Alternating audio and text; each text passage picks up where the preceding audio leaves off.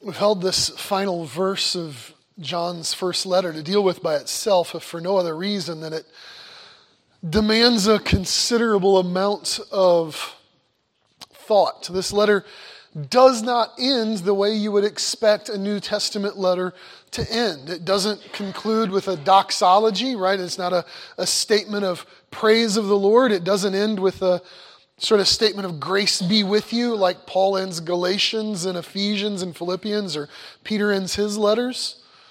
It doesn't end with specific people to greet, like Paul ends Romans, or even John ends his other two letters that way. And it's not a personal ending like 2 Timothy, where Paul said, you know, don't, don't forget to come quickly and bring my coat and my books.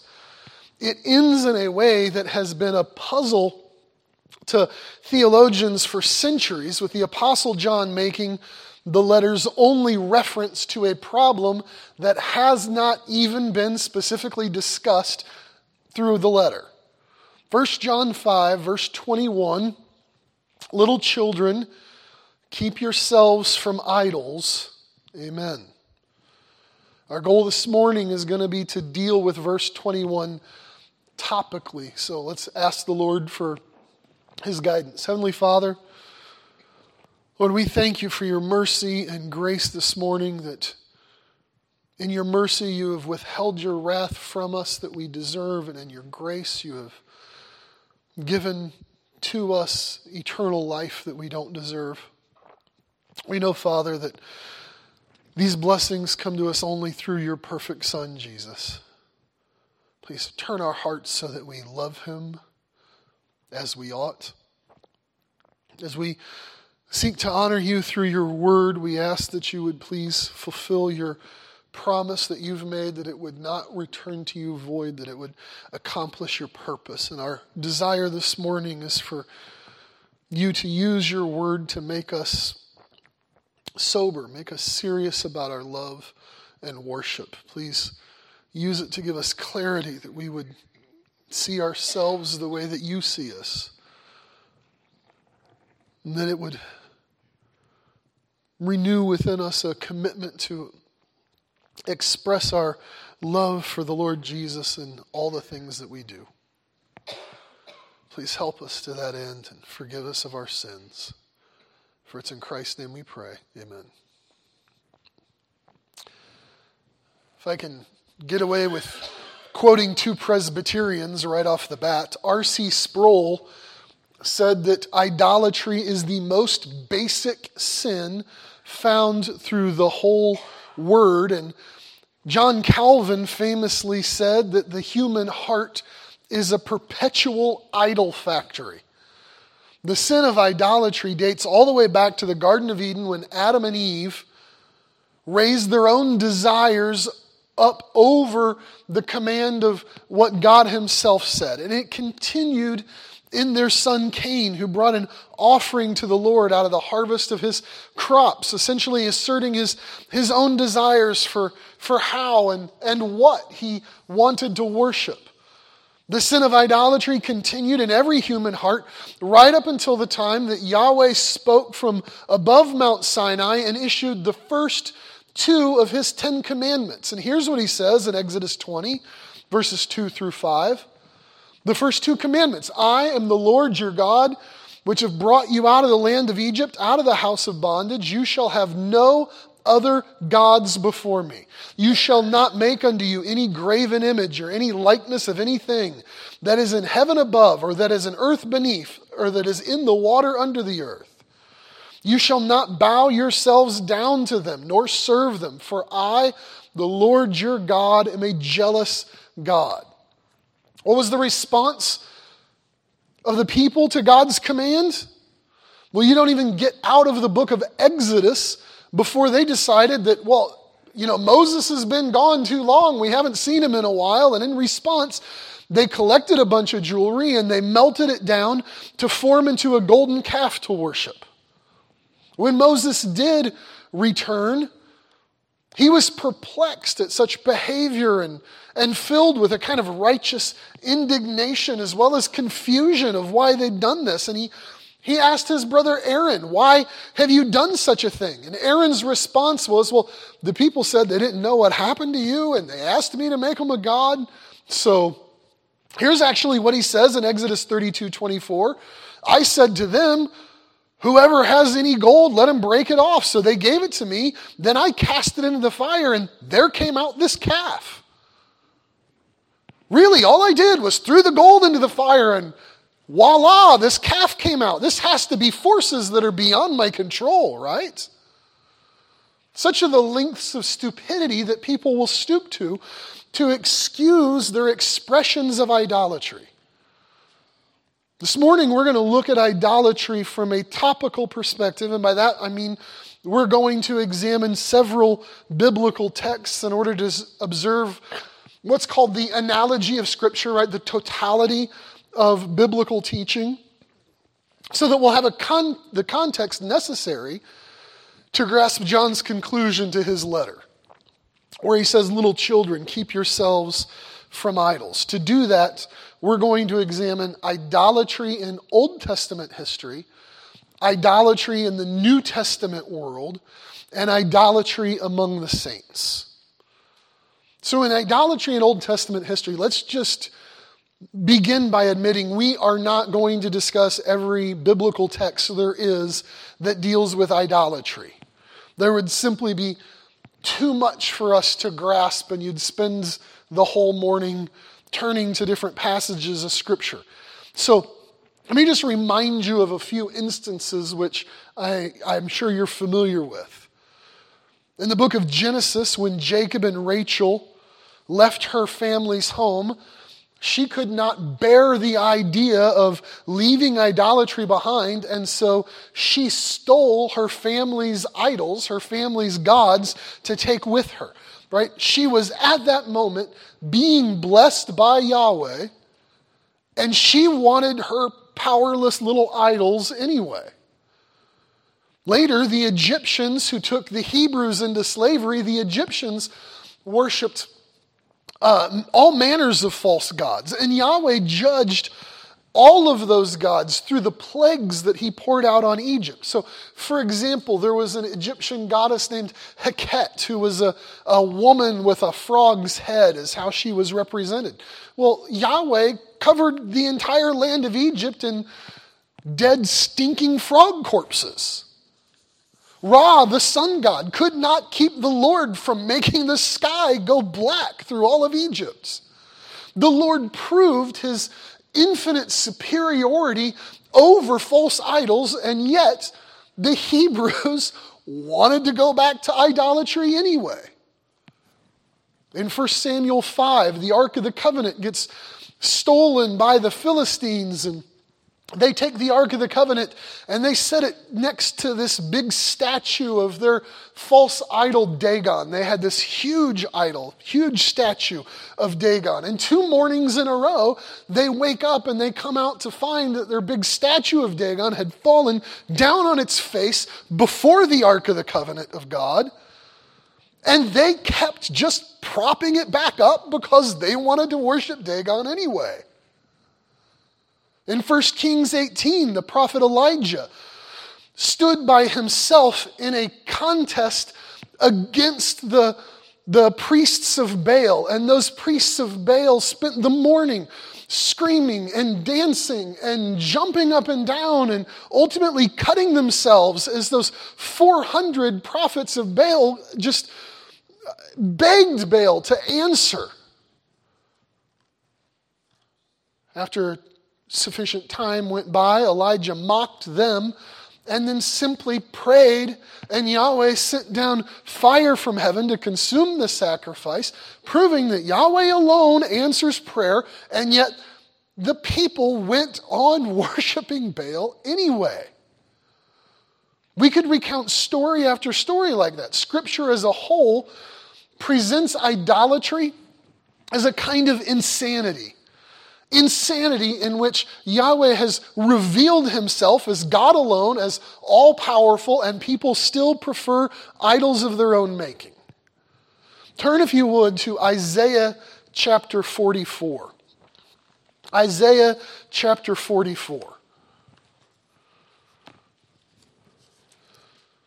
I want you to hear the claim of Yahweh, the Lord of heaven and earth Isaiah chapter 44, verse 6.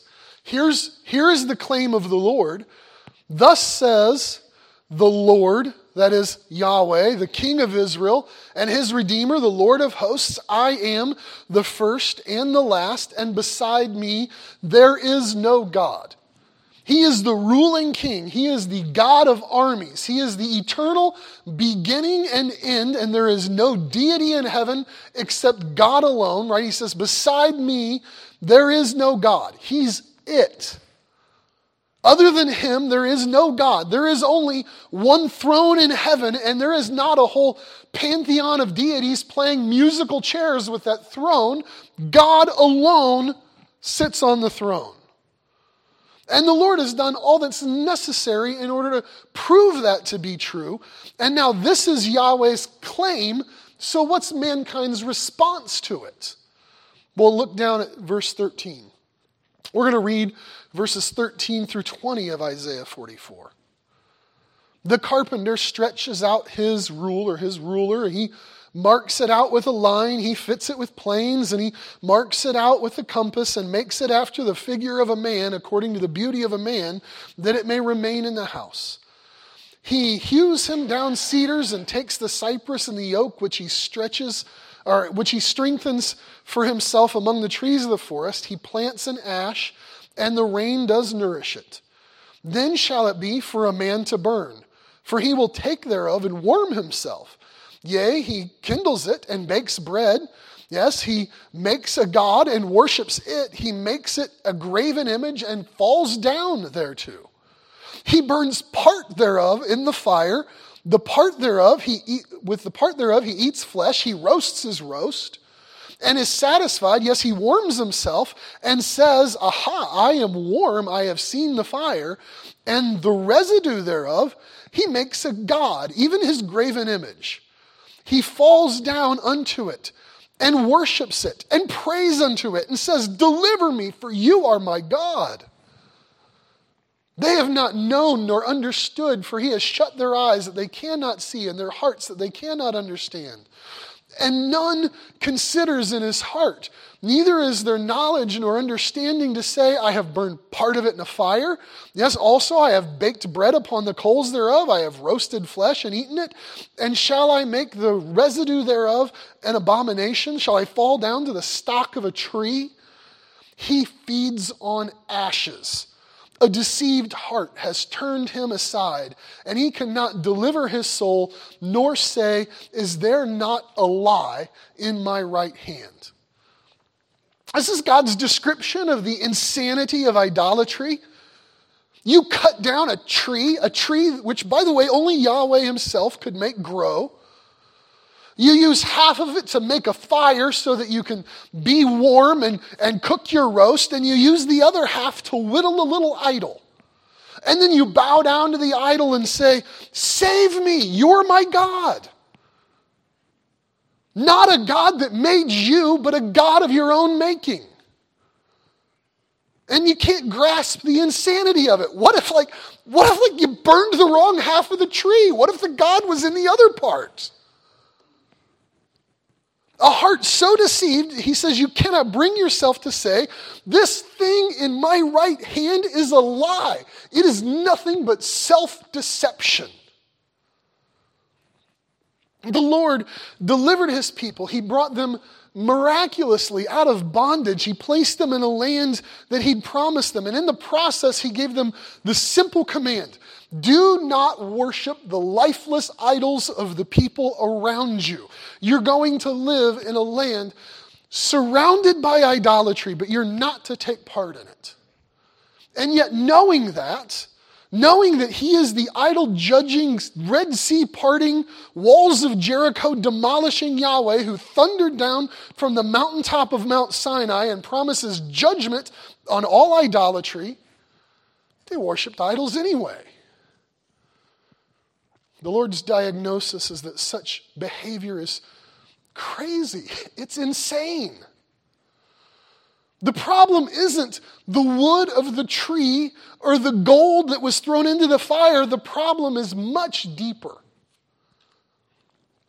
In Ezekiel 14, God takes the prophet Ezekiel and explains to him why God's people are in captivity. And God tells him in Ezekiel 14 3, these men have set up idols in their heart. So, what Rachel snuck out of her father's house, what the Philistines kept propping back up, what, what Aaron molded from the fire, the Old Testament explains it with clarity. Those idols are symptoms of a deeper problem. The, those idols are symptoms of a problem within their hearts. That's idolatry in the Old Testament history. Idolatry in the New Testament world, by the time the New Testament opens, we have some hope for a cure. Now, surprisingly, you can go through the Gospels and you'll find it says surprisingly little, if anything, overt about idols or idolatry, although there's plenty implied. Through a little bit of study, we understand in Matthew 16 that Jesus was far north outside of Israel, up in a Gentile area at a place known as the gates of Hades, when he taught about his church. And he said, I'll build my church, and the gates of Hades will not prevail against it. Jesus came to save his people from the sin of idolatry. He is the only one who's worthy of our worship. Each of those idols that was carved into an animal or a fish or a bird, all of them claiming to be representations of deity, some kind of image of God, fall so short of Jesus because Jesus is himself the visible manifestation of the invisible God.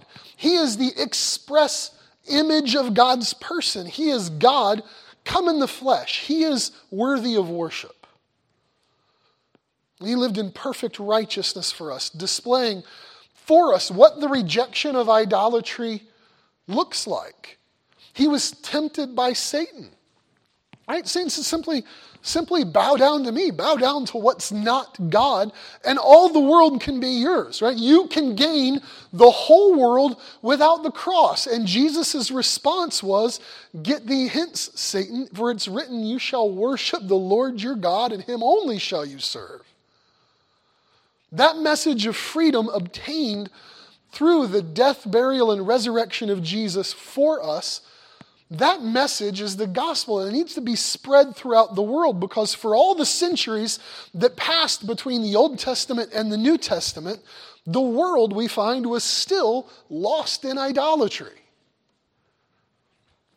To see an example of it, look at Acts chapter 17.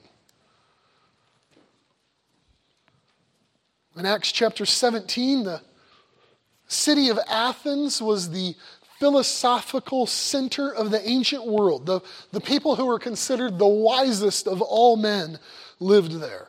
And when Paul arrived, he walked through the city by himself. He walked through the marketplaces. He heard the speakers. He, he saw the intricate paintings on the porticos. And, and on virtually every corner, he witnessed outright idolatry. Acts 17 Verse 16 says, Now when Paul waited for them at Athens, his spirit was stirred in him when he saw the city wholly given to idolatry. His spirit was stirred in him. He was grieved by what he saw. They had so many altars to so many gods. They had even, as you know, they made one that said, well, to the unknown God, like just in case we've missed one. We better set up an altar and say, This is for the God we don't know. And so when Paul gets to address some of these people at the top of Mars Hill, he is, tells them, Look, I'll tell you about the God you don't know. He is in verse 24, he's the God who, who made everything. In verse 26, he is the God who made everyone. And then Paul offers the cure for their idolatry. Acts 17, verse 29. For as much then as we are the offspring of God, we ought not to think that the Godhead is like unto gold or silver or stone, graven by art and man's devices, right? God is not any of these idols that you're making. And the times of this ignorance God winked at, that is, he temporarily overlooked, but now commands all men everywhere to repent. Because he has appointed a day in the which he will judge the world in righteousness by that man whom he has ordained, whereof he has given assurance unto all men, in that he raised him from the dead.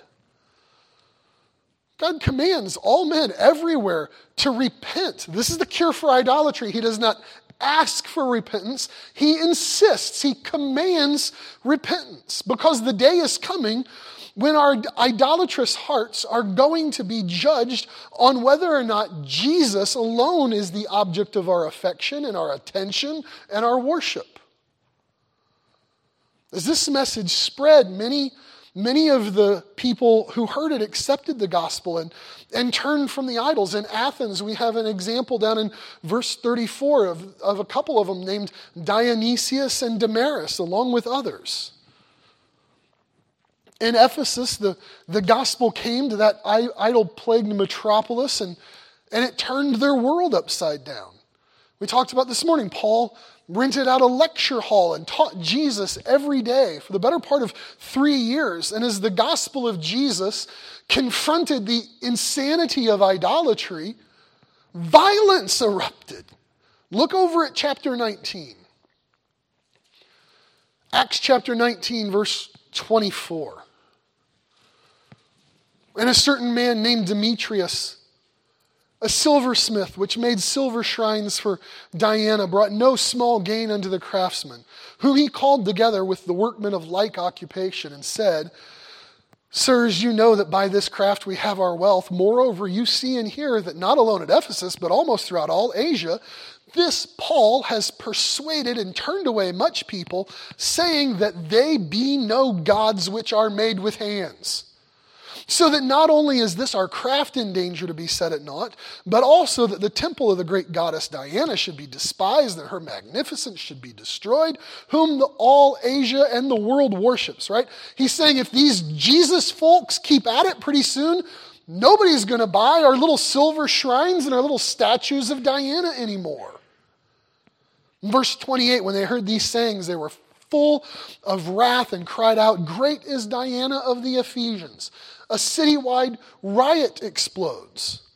These rioters who were ready to sacrifice Paul on the, the altar of their own financial gain never bothered to consider whether it made any sense. Most of them didn't even understand what the riot was about. Verse 32 said some yelled one thing and some another, and they were all confused. But in verse 34, it doesn't stop for two hours. They're screaming about their idol. Great is Diana of the Ephesians. What the Christians in Ephesus would soon learn is that even after they repented of their sin and trusted in Jesus as their Savior, they were not suddenly made perfect in this world. They were not safe from expressions of their own unrighteousness. Right? When, for the Christians who were in Ephesus, it was one thing for them to stop buying shrines and statues from, from Demetrius and his silversmith guild. But the idol factory of their own heart never stopped production. Because long after this riot was over, they received a letter from the Apostle Paul warning them about idolatry. So let's talk about idolatry among the saints. Here's an excerpt from Paul's letter Ephesians 5 3 through 5. He says, But immorality or impurity or greed must not even be named among you as is proper among saints. And there must also be no filthiness or silly talk or coarse jesting, which are not fitting, but rather giving of thanks. For this you know with certainty that no immoral or impure person or covetous man who is an idolater has an inheritance in the kingdom of Christ and God. And so, writing to the Ephesians, Paul was not adding idolatry as one thing to a, a big list of sins that he was describing. He was listing sins that they needed to avoid and summarized by the list, summarized the list by saying, look, that's, that's idolatry.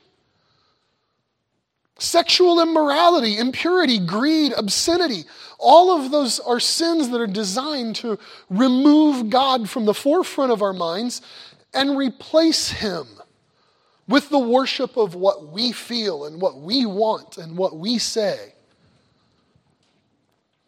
The church at Ephesus was not alone in this.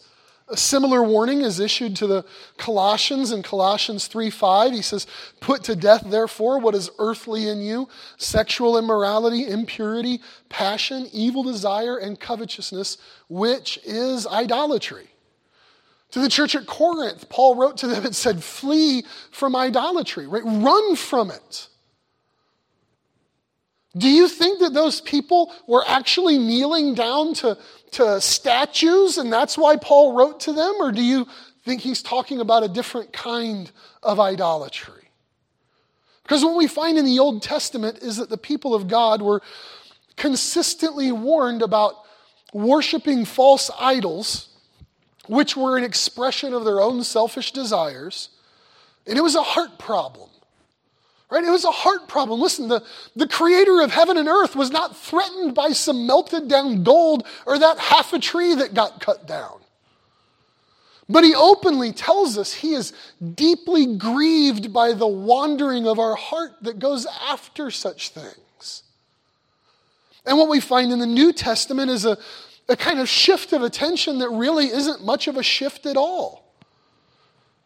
Idolatry is not just something that's carved from a tree or shaped out of precious metal. We've gotten more sophisticated in our idols in any number of ways, showing that the affections of our heart were set anywhere other than God Himself.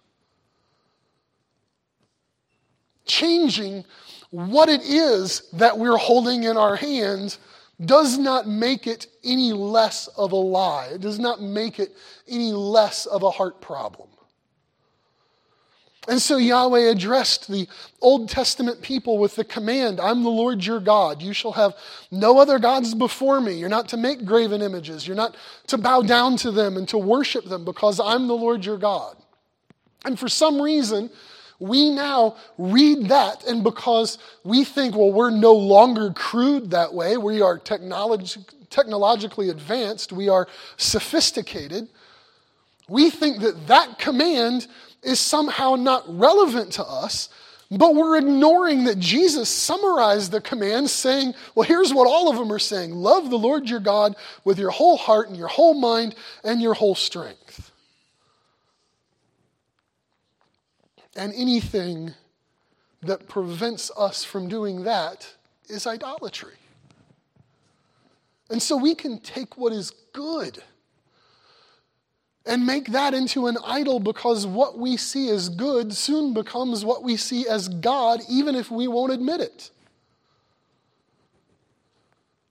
We can focus so much on politics that we're ready to sacrifice true righteousness in the name of advancement of our cause, idolizing some individual as our hope for the future. Our careers can become our defining characteristics because we love our career just maybe a little bit more than we love God. And we pour more effort into advancing ourselves than we do advancing the cause of Christ.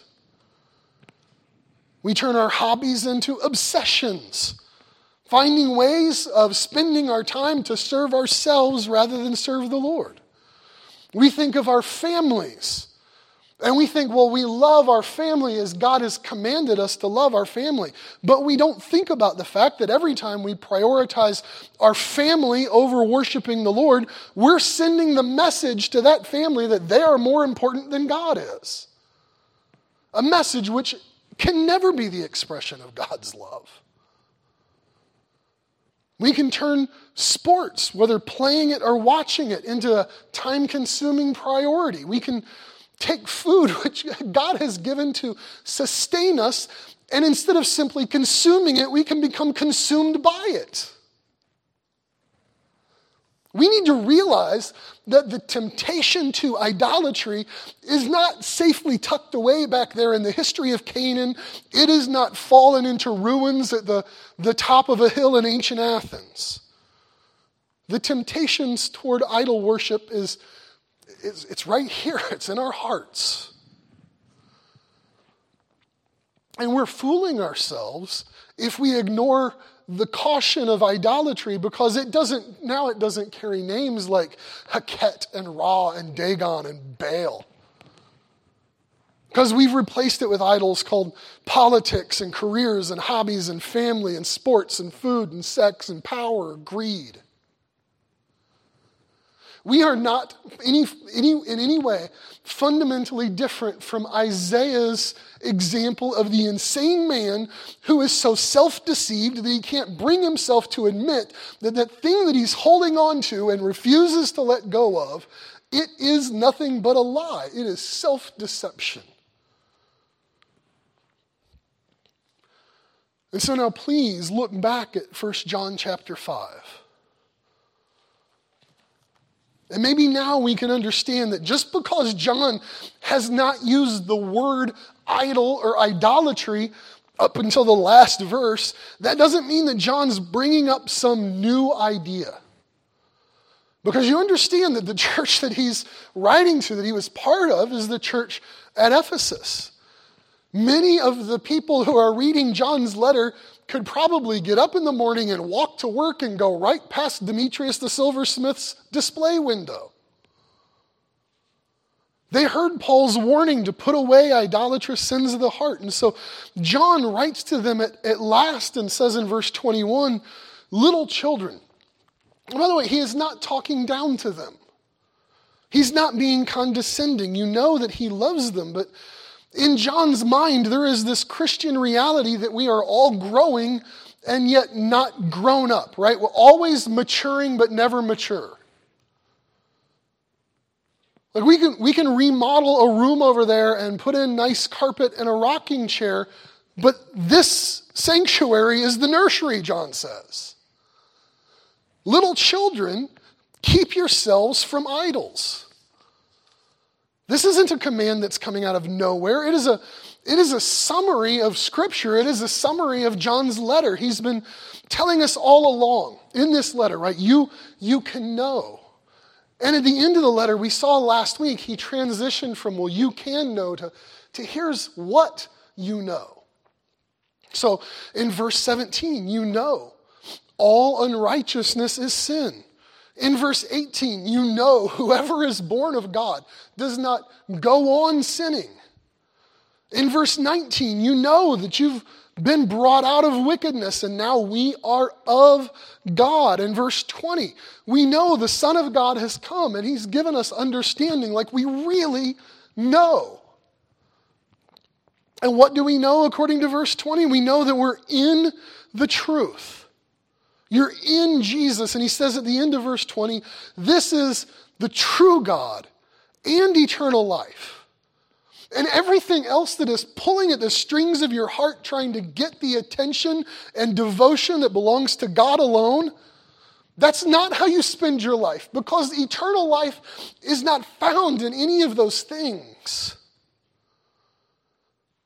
The idol factory of our hearts is always inventing new ways of drawing our attention from Him. But John says at the end of verse 20, He is the true God. He is eternal life. And so he concludes with this timely warning, right? Worship the true God. Worship the true God as you have come to know him through Jesus Christ. Give him your entire devotion because he's the true God and he is eternal life.